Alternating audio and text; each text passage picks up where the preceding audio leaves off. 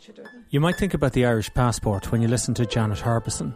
What do you have to do? I'm going to warm up my hands. I'm just going to um, put the cup of tea around the, cup, the hands.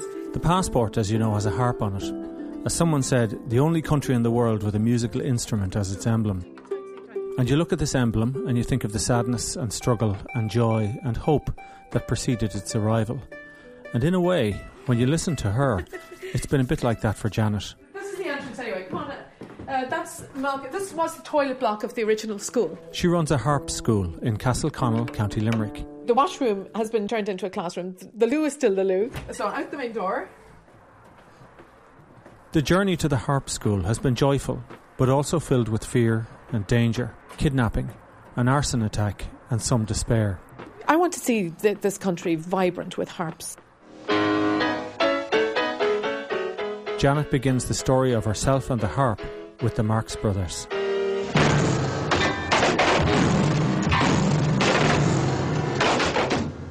My dad had seen the film of Harpo Marx doing his thing with this tumble down piano, playing it like a harp, and dad thought this was very romantic. Found that there were harp lessons going in my local secondary school and signed me up. Myself and my brother were packed off to Irish College, and of course, I was playing the piano for the Ceilidh band and playing the whistle and singing all these most phenomenally wonderful songs. And I just absorbed, I sucked it up, every bit of it, and came back to secondary school then in Dublin. And it was a different kind of Irishness there. That was more of your cabaret, Jury's cabaret Irishness, and that's what we were trained for actually in the harp room. That's all part of the background.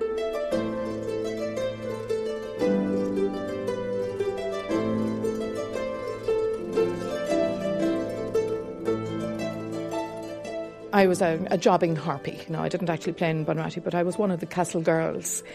I was very anxious to try and move out of the cabaret and into the concert environment because I'm a trained classical musician as well. But anyway, I'm also a bit of a rock chick. And I wanted to be the centre of attention. I wanted an audience. I wanted to perform and not just doing the drawing room corner or the castle gate things, you know.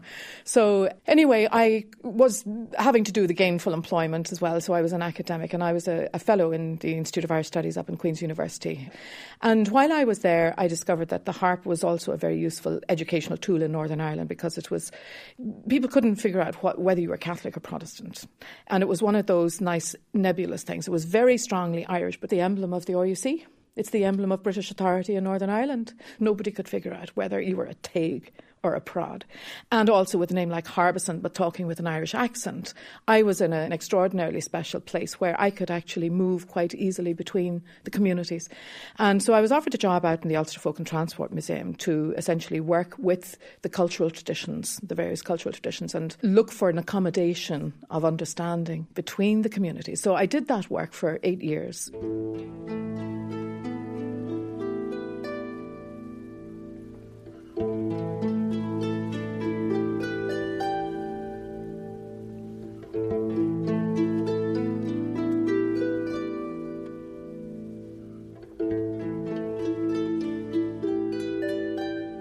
We celebrated a bicentenary of the Belfast Harpers Assembly, which is a very important historical event where a lot of the harp music was written down. And those were the manuscripts that I was working on for my research. But what I want to do is to use that an opportunity to create a cultural event that embraced both traditions in Northern Ireland. So I created this idea of the World Harp Festival.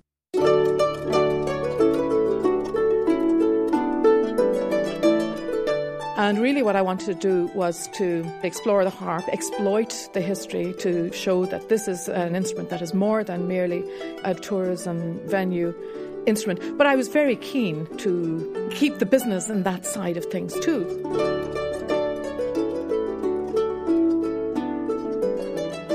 So I created a concert group of 20 plus harps, and we essentially toured.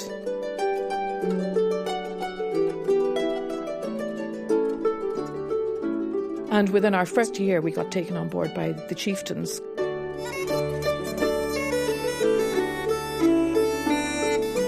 And that led to the Celtic Harp CD, which won the Grammy Award for Top Folk Music Album in 1993.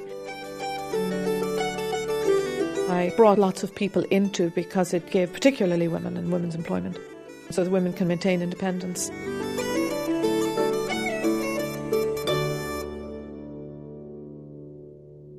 We did extraordinary things. I was involved with the launch of one of the new Land Rovers in Northern Ireland. I advertised Irish beef. You didn't have the, the harp up in the bonnet of the car, did you? No, but I was lying over the bonnet with the harp on one hand. It was hilarious. You were not. I was so. I know. Okay, I, am in my fifties now. You, it was hard to imagine this point, but you know, I had. I was. A, I was cut a fair old shape now in, in my twenties.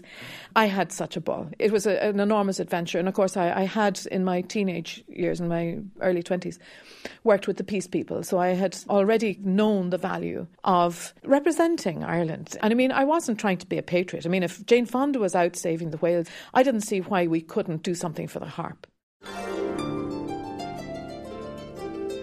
And then here, how did you make the decisions about here? Well, the big thing was is that my mum was not comfortable about me living in Northern Ireland at all, even though my dad was from there because I was a target for a lot of intimidation of various different types at different times. And, you know, at some one point it became kind of fairly clear that actually somebody who was driving a middle line was almost in a more dangerous situation than somebody who was supporting one of the extreme sides. What kind of intimidation were you suffering from? Yeah, well, I was getting intimidation at work. I was working in a place which was fairly dominant from the establishment side of things, and there were a number of people among the staff that were not comfortable about me working there. How did that manifest itself? Um, well, I would love to tell you, but it could be quite difficult for me to talk about it. Um, well, was it nasty phone calls, yes. or was it cold shoulders, or not sitting with you in the canteen? More. Or um, no, I had life threats, and I had some very scary situations where I had a, my sister was threatened with um, with kidnap and mutilation. Now, it, it was a hoax that happened, but for 18 hours, we did not know that this was a hoax. For 18 hours, you didn't know where she was? Yeah. Um, that's a far cry from messing around in a Land Rover. Oh, yeah. I know, but that's, that was Northern Ireland. It was an extraordinary place. An extraordinary place. And I, I met some phenomenally mighty people. Obviously, when the threats came as close as my family, that was extraordinarily scary. And my family were extremely pissed off.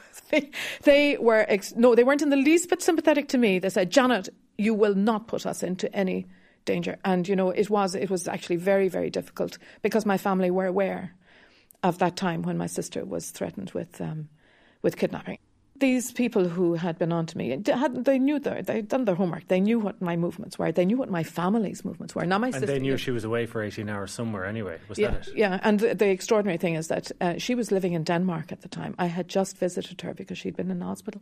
We had Interpol on it. It was a difficult and very scary time. But, you know, it was also something that affirmed for me the usefulness of doing what I was doing because when you have two communities that are very entrenched, to be able to expand their horizons and, and, expand their margins was a lot of what my role was about. And certainly that was entirely what the Harp Orchestra was about.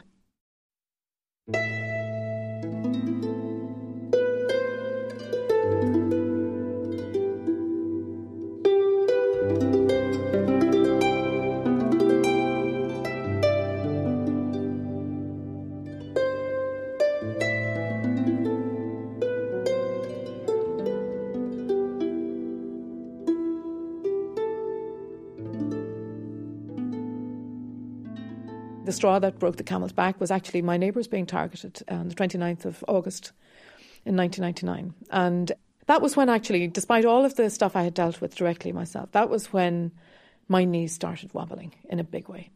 Essentially, I woke up at 2.30 in the morning to a bright orange light, and I was quite used to the white lights of the helicopters and the search beams of the helicopters out the back. But this bright orange light should have belonged to the other side of the house there was also this crackling noise, just bright, bright, crisp, crisp crackling noise. Anyway, you know, through the haze of my sleep, I went to the back window and discovered that my tree was on fire. And then at that moment, I saw a great big whoosh where my neighbour's central heating oil tank burst into flames, and big ball of fire came down the slope into the house, and the house was engulfed in flame. So I ran down my stairs and out the front door and ran to the front door, bang, bang, bang, bang, bang, to get these guys out. And I rang the fire brigade. They were very quick to come up. Now, actually, at the time, I was in the process of going through a divorce, which was very, very painful. And my ex husband was a fireman. So he was up there, and it was an extraordinary time. But anyway, that was a very difficult day. Our, in fact, our divorce was in court that very day. I know, 29th of August. You just just not, you wouldn't believe all of these things just kept zing, zing, zing.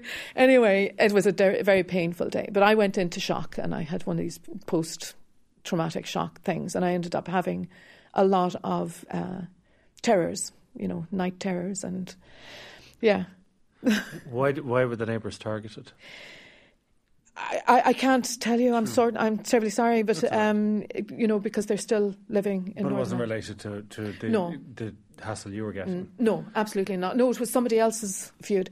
And that was the one where I felt I couldn't control it. You know, the extraordinary thing is that, I mean, I had been through a lot of weird things myself.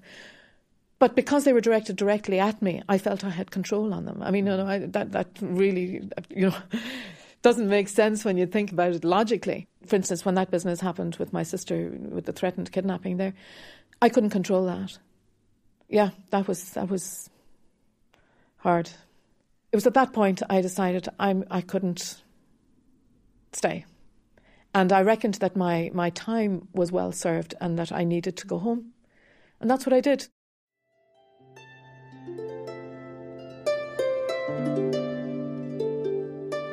So we were looking at a place out in Ballynockan. And When you say we, you had. myself you, and the husband. Yeah. Your new husband. Yes.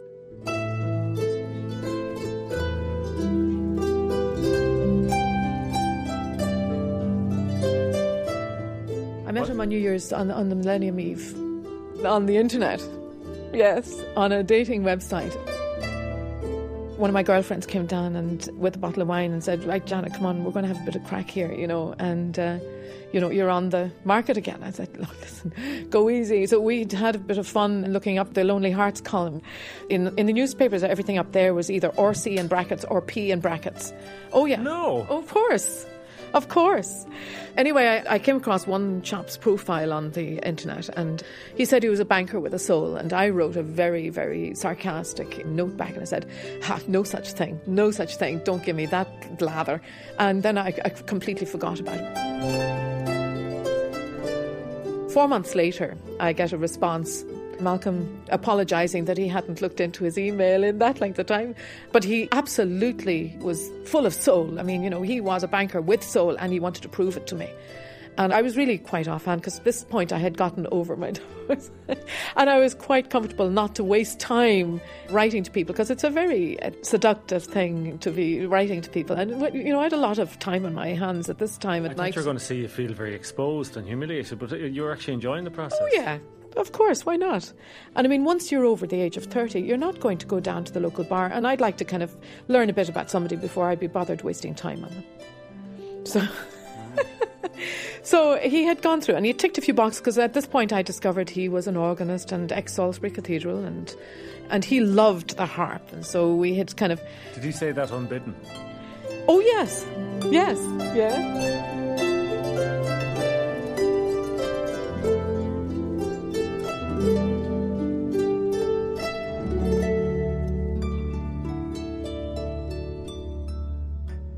My husband has a son. He's in Oxford studying history and politics. And Johnny is the apple of our eye. I didn't have children myself. I wasn't blessed with children. I tried hard, had nine miscarriages, but I, you know, you end up just having to love everybody else's and then send them home with their washing. So that's what I do here in the Harp Centre. Good, second part. All my students, I mean, I think in a way they get all my maternal interest and loving and caring. Okay, just take that second note. Now, first ending. I have very special relationships with some of my students. Okay, just one, two. Leave that. They put the smile on my face. And just walk over. One, two, three. People would say to me, Jan, you must be a workaholic, and I don't feel like that at all. I mean, it's my choice, and I'm very, very lucky to do something I love. Again, on your own. Okay, nice and steady. Again. Janet Harbison, harpist and more. You've been listening to The Curious Ear. I'm Ronan Kelly. One, two. Again, and. Good girl. And now finish it off. And.